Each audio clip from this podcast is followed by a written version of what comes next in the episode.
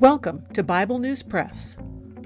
Our goal is to discuss biblical faith beyond cliches and buzzwords, whether such words are religious or political. Sometimes we sit around the table and fellowship. Sometimes we do a little time travel.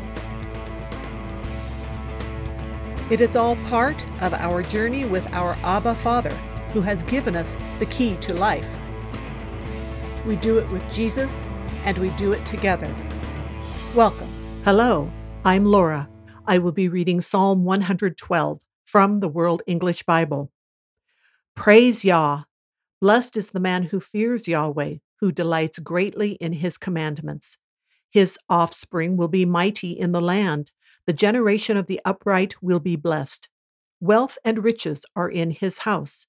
His righteousness endures forever.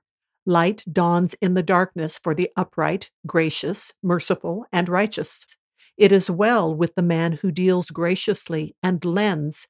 He will maintain his cause in judgment, for he will never be shaken. The righteous will be remembered forever. He will not be afraid of evil news. His heart is steadfast, trusting in Yahweh. His heart is established. He will not be afraid in the end when he sees his adversaries. He has dispersed. He has given to the poor. His righteousness endures forever. His horn will be exalted with honor. The wicked will see it and be grieved.